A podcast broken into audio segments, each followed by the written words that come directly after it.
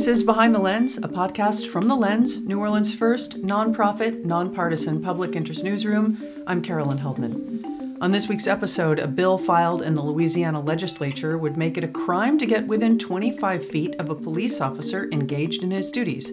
Critics say it raises constitutional issues. A lawsuit was filed in federal court this week against St. James Parish, alleging its land use plan discriminates against black residents. And we'll meet the new editor of The Lens. Those stories, insight, and analysis coming up on Behind the Lens. Joining us this week, criminal justice reporter Nick Chrastil. Hey, Nick. Hey, Carolyn. Environmental reporter Joshua Rosenberg. Hey, Josh. Hey. And editor of The Lens, Brett Barrouquere. Hey, Brett. Hey, how you doing? Good. Brett, I'm sure you heard us making fun of your name last week. Or I shouldn't say making fun. Just um just navigating the pronunciation of your name. Yes. Did And, we Uh, I'm, I'm kind of used to it by this point. I'm sure. Yeah. Um we got it right though, didn't we eventually? yes. You got it. You got it right. Good. Most people don't. yeah. Welcome to The Lens and Behind the Lens. Will you tell our listeners about your background? sure. Uh, I'm a New Orleans native. Uh, I have been working in news all over the place for about the last 30 years, and this is an opportunity for me to come home for the first time in a long time. Uh, my background is in reporting and editing. Covered a lot of criminal justice, politics, and over 30 years, you tend to cover a whole lot of different things. If, if you can think of it, chances are I've written about it at some point. Uh, my family, my family is here in New Orleans. They, they- we've been involved in news in this town since about 1930. Uh, long ties to the Times Picayune, uh, but I am at the moment the last of the of the family members still working in the business. Nice. I'm sure they're happy to have you home too. You you wrote a, you wrote a really nice uh, piece introducing yourself to our readers. If those of you who are listening to this haven't read it yet, I suggest you go do that. But is there any change that readers can anticipate under your tutelage? I've been talking with the reporters the last few days, uh, kind of get to know you sessions with them. But uh, yeah, we're going to focus in on investigative reporting, and hopefully we can tell a lot of stories about the decisions being made in this city and how it's impacting the people here. Decisions at City Hall and the courts and everywhere else don't happen in a vacuum. They affect the people who read these stories, and we'd like to tell some of the stories of the people impacted by some of the decisions being made. So you, you will probably notice a lot more people in stories. Uh, if we're doing it right and doing it well, you will notice more narrative stories, I hope, and the kind of stories you want to read and share with uh, other people. Excellent. And before we move on to our first story this week, will you comment on just the state of journalism today in the states and how how you think it's um, changed over the past decade or so? Yeah, uh, unfortunately, newsrooms have gotten a lot smaller. Uh, economic realities hit journalism like everywhere else, and some, sometimes harder. Uh, unfortunately, it's hitting at a time when the work we do has never been more important. I know that sounds a bit cliche, and people have probably heard it before, but it's also true. What we do is important, and you people may not like us very much, but uh, we're, we're the messengers, and we're the ones telling telling the world what's happening. There's fewer fewer of us doing it, which means the ones still doing it have to continue to do it and continue to try and do it well. Uh, I wish we had more reporters to tell more stories. Every newsroom does, but uh, we're going to do our best what we have, and uh, hopefully we can we can tell some good stories and let let the folks know what's happening in New Orleans and why some of these things are happening, or at least put the questions out there and, and force a few answers. All right, thanks. So, Nick, first up with you and criminal justice. A bill recently filed in the Louisiana legislature would make it a crime to get within 25 feet of a police officer engaged in his duties. There are some constitutional issues that are being raised around this. Can you give us some background on this? Yeah, sure. So this bill was uh, pre-filed for the upcoming legislative session, which starts in April. Um, and the bill, like you said, it, it makes it a crime to get within 25 feet of a police officer engaged in their duties if they te- give you an order to stop. Um, so it's not just any any police officer automatically has a, a 25 foot buffer around them, you know, at any given time. This is if someone comes up to a police officer and they say get back. Uh, this makes it a, a crime to to um, disobey that, and with a fine of up to, to $500 or, or 60 days in jail. So it's uh, technically a misdemeanor. Um, but the concerns around this bill are not so much necessarily the, the penalties associated with it, but that it is creating a chilling effect for people who might be observing police misconduct. And, you know, obviously we are not not long after George Floyd was was murdered by police, and the reason we we knew about that was that bystanders took cell phone videos. You know, they were able to to expose what what actually happened, um, and so that is, is some of the concerns being raised by by you know defense attorneys and, and civil rights organizations is that by passing this law, there is going to be a sense that that you know if you see something bad happening you're not going to be able to to get within the the you know close enough to actually see what's going on and you'll be you know threatened with prosecution and, and potentially jail time. Okay. And your story you talk about the legislator who brought the bill was asked to he's he's saying he was asked to by the police union? Yeah so uh, the representative mike johnson uh, brought it and he's a republican from pineville louisiana kind of central louisiana. Um, and I chatted with him about it, and he said, you know, this was not the intention of the bill at all to to prevent people from observing police. Um, he claims that that he's spoken to a number of officers who say that when people kind of approach them or gather around them while they're doing their job, they they there's a kind of a level of tension rises, and they want this bill passed so they have some sort of um, you know tool to to utilize to to you know make sure that they have enough space and can keep things under control. Right. Um, and, and, like you referenced, this bill, he, he says that specifically this bill was brought to him by the Fraternal Order of Police. And there's a nearly identical bill moving through the legislature in uh, Indiana right now. So this is something that seems like it's being pushed, you know, beyond just Louisiana.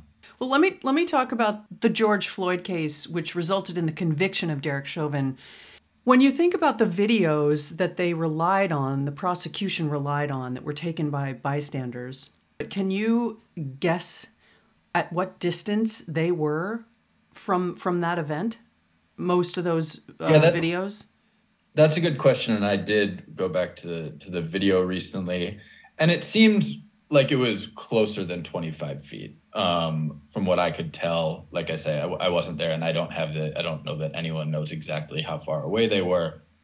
You know, the the representative who brought the bill says basically, and I think to some extent he's right. 25 feet is not terribly far away. Um, certainly close enough so that you can take a cell phone video of something that's happening and see it relatively clearly. You know, I did a little pace off in my house mm-hmm. to see to see how far it was, and it kind of like from one end of the room to another. And I think that even the critics of the bill acknowledge this that it's not, if someone was 25 feet back, it's not like they would be necessarily unable to, to you know, film what a, uh, a police officer was doing. I think the concern is that, one, if a police officer tells you to get back 25 feet, you don't know exactly how far back that is. Right. Um, and in the in a mo any given moment, you know, you're not carrying a, a tape measure and and and you're not going to know exactly where that is. Um, so it create what what they say is that it creates kind of a, a chilling effect, and whether or not you know you could technically be within a close enough distance if a police is telling you to get back and telling you that you're breaking the law by being within a certain distance the just general sort of um, um, you know environmental conditions that that creates might deter someone from from taking a video when otherwise they they maybe would but you know like you say i think this is these are kind of the arguments that i you know that i think have been taking place in indiana and i think will likely take place once the um, bill gets heard in in committee in the legislature. Just just out of curiosity i mean nick don't don't police officers currently have the right to you know ensure that pedestrians and, and others don't can't interfere with what they're doing? And can they if, if someone's right in their face don't don't they have measures that they can utilize currently to you know um, prevent themselves from getting wrapped up in that kind of situation yes there are several laws currently on the books that um, you know prevent someone from interfering with a with an investigation um, that require people to follow a lawful order given by uh, the police. Um, so yeah, critics of the law say basically, you know, police already have all these tools to make sure that someone um, isn't kind of interfering with what they're doing. This law, they say though, you know, kind of extends beyond that and and allows police to prevent someone from just walking down the street within 25 feet of them, um, which they say, yeah, goes against someone's constitutional right, right. to kind of freedom of movement and, and freedom to observe um, what's going on in a public space. Um, and you know, I think that I think that there, if this law passes, um, and if someone is charged with it, I think there could end up being you know some constitutional objections to that. Do you think that it will pass? I don't know. I don't. I don't really have a good sense, and I think it'll depend on kind of. Um, I think it'll likely get go to the criminal justice committee, but I'm not. I'm not sure what that what that's going to look like. Okay. So all the questions about the constitutionality of this of this bill and possible law will that come up for debate yeah, almost certainly. I mean, some of the sources I, I spoke to, um, one is policy director at ACLU, and the other works for the Louisiana Criminal Defense Attorneys Association. They're both regular fixtures at the legislature testifying on bills, and I think you know when this comes up before committee, there'll be some of the people who who um, who testify on it, and, and I think they'll they'll definitely bring up these concerns. All right. Well, we'll see where it goes. Thanks, Nick. Thank you. You're listening to Behind the Lens. I'm Carolyn Heldman. My guests this week are criminal justice reporter Nick Chrastil, environmental reporter Joshua Rosenberg, and lens editor Brett Barrouquere. Hi, I'm Marta Jewson. If you've been a longtime reader of The Lens, you probably know we are a place to learn about important issues, especially those underrepresented by other media sources. It's hard work, and it takes a dedicated staff who care about this community please make a tax-deductible contribution today to support our work at our website, thelensnola.org slash donate. Thank you. Joshua, several groups have sued the St. James Parish government this week, alleging its officials have discriminated against the parish's black residents by locating heavy industrial sites in their communities at disproportionate rates. If successful, this lawsuit would impose a moratorium on such construction moving forward. Who are the groups behind the lawsuit? So, so there are uh, three groups, um, two of which we, we've we've covered here before. Um, uh, th- those being Rise St. James and uh, Inclusive Louisiana, and the third is a church, it's the Mount Triumph Baptist Church. Okay, tell us about this land use plan. Sure. So it's it's um, what's what's interesting one, one of the interesting um, facts of this case is that for a long time st james parish didn't have an official land use plan that um, you know that was that was on the books let's say. Um, and and and it was it was only in uh, 2014 that they um, uh, adopted this kind of inaugural uh, land use plan. And one of the points that the plaintiffs in this case are, are making is that even though there there there wasn't an official land use plan on the books um, for, for for for the past century or so, it's been uh, kind of the same pattern of um, locating these you know heavy industrial sites in um, the, these different pockets of the parish that are um, majority black uh, areas, the, the the fourth and the fifth districts um, specifically. Uh, one one of those uh, districts, uh, almost ninety percent of the residents in that district are are black, and in the other district, um, more than fifty percent are black. And kind of this land use plan in 2014 uh, you know codified this this practice um, this kind of overarching strategy or, or blueprint to uh, disproportionately locate these kinds of facilities that as i'm sure i don't have to explain um, to our listeners and our readers um, you know come with all these attendant um, environmental and, and and health impacts that can be really negative. It's it, it's hard to to draw a direct causal relationship um, between the two um, for a number of reasons, but you know the the the the, the science is in that um, a lot of these kinds of chemicals are uh, really not great to to be exposed to. Um, and and and yeah, what what what these um, groups, uh, you know, that that are comprised of uh, residents in this parish, it's it's not like they're some like outside, you know, environmental group that that's just kind of swooping in. I mean, these are, you know, comprised of the people in in these communities, and and they're led by the people by people who um, are in and from these communities. What what what they're saying is that, as as one of the speakers on Tuesday in front of the courthouse in New Orleans was saying, enough is enough. We don't accept the status quo, um, and we refuse to let you um, continue to build uh, to the the detriment of of, of our of our lives of, of our communities. Mm. Um, this this is you know really a matter of life and death as as as they're putting it.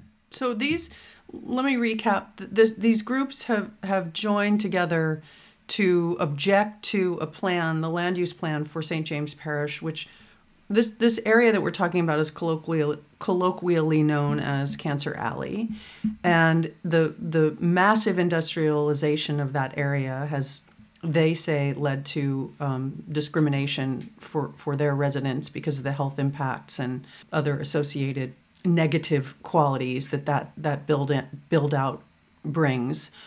Let me ask why now, if the if the land use mm-hmm. plan was in 2014, and um, what what would if they're successful, what would they achieve? Sure. Yes. Um, to, to answer the first question um, as, as as best I can, this is not the first time that they've you know brought this forward. Um, to their elected officials. They, um, I, I, believe it was um, uh, various members of, of, of, the groups that uh, I, I, mentioned before who wrote a letter in 2019 um, to their uh, parish um, council members, to the, the parish council, asking for this very thing, asking for a moratorium on on on on this kind of build out in their communities. And um, one one of the central facts that they raise in this lawsuit is is the um, differential uh, treatment that the these black communities have received as opposed to the, the, the communities of, of of their white neighbors in in different districts. According to this lawsuit, it's been um, 46 years since um, the parish government approved the the the permitting uh, approved the the build out for um, a large industrial facility in one of the majority white parts of the parish. Um, and, and even last year, they imposed a moratorium on solar farms, solar panel farms that that drew out of um, uh, you know the objections raised by uh, parish residents over the the potential for um, the construction of a solar panel farm in a majority white uh, district, and at the same time, you know there there's there's the specter of um, Formosa plastics being built, right? And, and that would um, it, you know in, in one of these majority black parts of the parish, that would have a, a tremendously negative impact on on their lives uh, they're they're they're arguing. I, I think the the science is is also in there as well. Um, it would um, I, it's it's it's in the story that we're going to publish, but it would double the amount of um, air pollutants and would triple the amount of uh, carcinogens that they're exposed to. Um, and and so they're they're saying, you know, what's what's the story with this differential treatment why why are our voices and our concerns mm. treated so differently? And in fact um, because they were being treated so differently one might say discriminate um, you know one might say rises to the level of discrimination as they do. Um, that in fact is a violation of the 14th amendment um, the Equal Protections Clause, and it, it's it's also they're arguing a violation of the Thirteenth Amendment because this it's it's actually a really fascinating um, explication of history that they go into in, in this filing in this complaint. I, I encourage people to read it. Um, it's a violation of the Thirteenth Amendment as well because uh, this kind of treatment traces all the way back to slavery. Mm. Um, and yeah, and and it's it's kind of this fascinating, unbroken, and you know one might argue, uh, chain of events or um, patterns of treatment that uh, is is is a violation of their rights. And you know, once again, they're saying enough is enough. Yeah, and it seeks a moratorium on building. Yes, exactly. Kind, kind, kind of an indefinite moratorium. Uh, one one of the um, um, speakers on uh, Tuesday was saying, um, oh, oh, I, you know, my impression was a little tongue in cheek um, that, you know, we can forget about the moratorium once our air is clean, and you know, Hmm. um, so you know that that's that's a fairly high standard one one might say. So it's it's kind of like an indefinite moratorium is what they're looking for. There's some explosive language in the suit. They they cite um, that the the land use plan is amounts to racial cleansing. They do, and that is certainly, um, you know, very strong language. Um, you know, uh, uh, I mean, not not to not to go into um, like a some kind of comprehensive review of uh, you know history or the historical use of that kind of language, but um, you know what uh, a, a, a phrase that might be more familiar to, to some listeners' ears is uh, ethnic cleansing, Right. and you know all of the um, uh, associations with that, um, you know, and they're they're not they're not shying away from in this filing um, that level of seriousness, you know, that this they're viewing this their their position is that this this constitutes this is a human rights violation the way that they've been treated. Mm. and they're appealing to you know uh, the the federal uh, judicial system. This this was not filed in state court. This was filed in in federal court. So they they're you know that speaks to kind of I, I i i would i would say i think it's fair to say the the seriousness with which they're bringing these kinds of um, arguments forward Yeah. And who are the attorneys? two different groups, mainly uh, from from what I could judge from the filing, uh, the Center for Constitutional Rights and uh, the Tulane Environmental uh, Law Clinic. Both both of which we've um, featured in in coverage uh, previously at the Lens. Um, there, uh, as as I'm sure our, our readers and listeners um, would be familiar with or recognize, um, the lawsuits um, brought forward in the the Greenfield case and and and the potential for a large grain elevator there. Um, but actually, both of these groups, the CCR and, and Tulane, um, have represented um, the Banner Sisters Hmm. and and others um, in in those cases. Okay. They're busy lately. All right. What happens next? They are. Um, what happens next is, you know, the the, the parish government um, ha- will will have a chance to respond uh, to this complaint, and um, we'll we'll see. I'll be keeping an eye on the docket, and um, we'll we'll see how it advances. Okay. It's a great story. Thank you. Absolutely. All right, Brett, you did it. You're first behind the lens. Glad I made it through. Hopefully, hopefully it wasn't too rough with me sitting outside. No, it was great. We'll uh, we'll see you next week. Thank you. Sounds good. Thanks. Bye. Bye, guys. Thank you. This is Behind the Lens, a podcast from The Lens, New Orleans' first nonprofit, nonpartisan public interest newsroom. I'm Carolyn Heldman. Thanks to our guest this week, criminal justice reporter Nick Chrastil, environmental reporter Joshua Rosenberg, and Lens editor Brett. You can read all the week's other news plus opinions at our website, thelensnola.org. Thanks for listening.